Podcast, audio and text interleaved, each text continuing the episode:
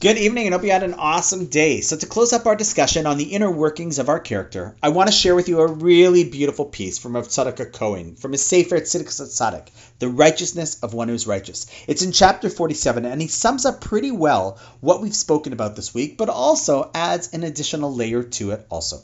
It's beautiful in its original Hebrew, but for ease, I'm going to share it in English. But if you do want to see the original, feel free to message me. But Rav Tzadok explains as follows that any force that's implanted in our soul, one should never think that it's completely bad and that you need to do the exact opposite. But there is no quality or force that does not have a positive side and application to it as well. And so he goes on to explain how do you access that?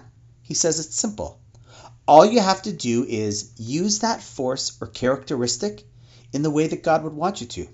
Do you hear how simple that is? Take any quality or characteristic that you have, and rather than labeling it as good or bad, just acknowledge that you own that characteristic and then ask, What would God want me to do with that? Rav Tzadok then adds the following important gem, taking it a step further. And he says as follows If you aren't in the habit of asking how you can use your traits in a way that God would want, then the truth is, even your good qualities can produce bad results as well.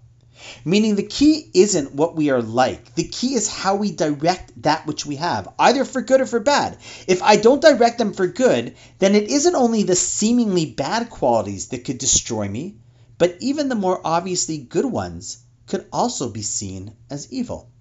Think about how true that is. People can be blessed with the ability to speak, it's a great quality.